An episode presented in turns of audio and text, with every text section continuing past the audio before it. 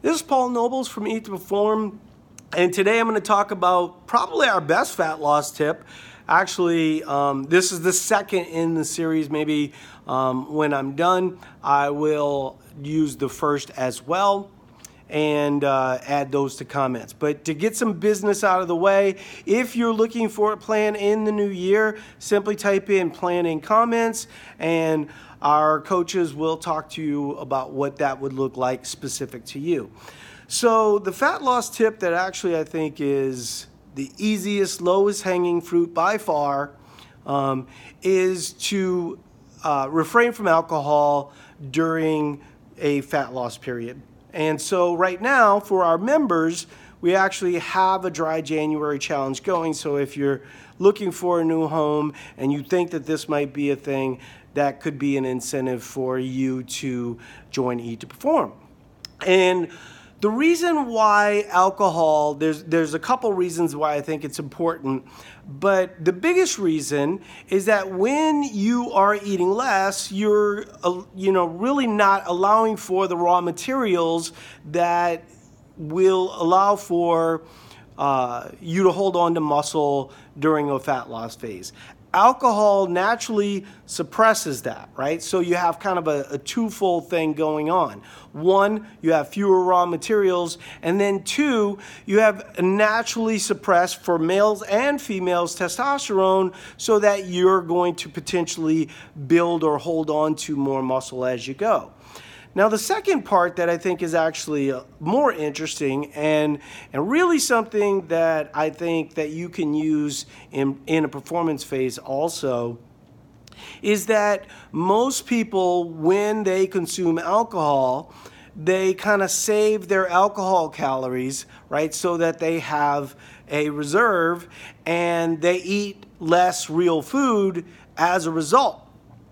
Well, this has a number of problems with it, right? So, alcohol, no matter who you are, no matter what you think, um, is alcohol will suppress sleep. It will be a negative effect on sleep. Now, I know that a lot of people do use um, alcohol to kind of get into a calmer state of mind and maybe that allows them to sleep. The problem that you run into in this scenario is that alcohol will affect your deep sleep and not allow you to get to that place where you're actually recovering and um, getting a restful way of sleep. So, a lot of times people will wake up in the middle of the night.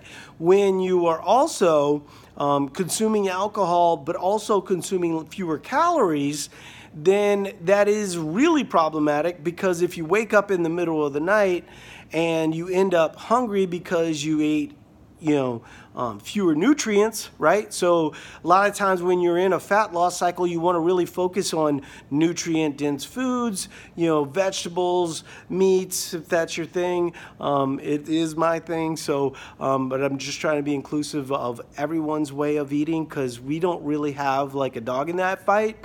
Um, it's really about amounts.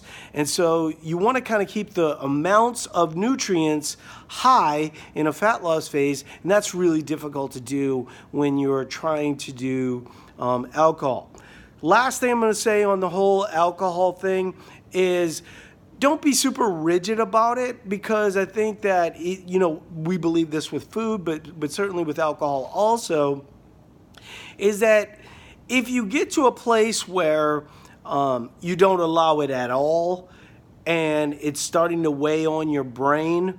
Um, in our alcohol challenge, we openly encourage people to drink alcohol if it becomes consuming, right?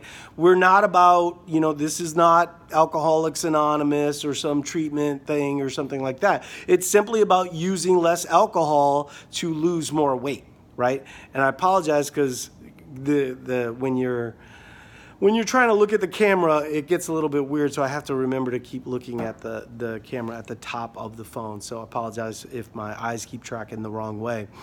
But that's a really important piece, right? Uh, because I think what, what happens when we're talking about food or when we're talking about alcohol is, you know, one glass of wine um, could potentially help you greatly if um, you're consumed by it, right? And I, you know, once again, we're not having a discussion on, you know, whether you know you have an abusive relationship with alcohol. That's somebody else's discussion.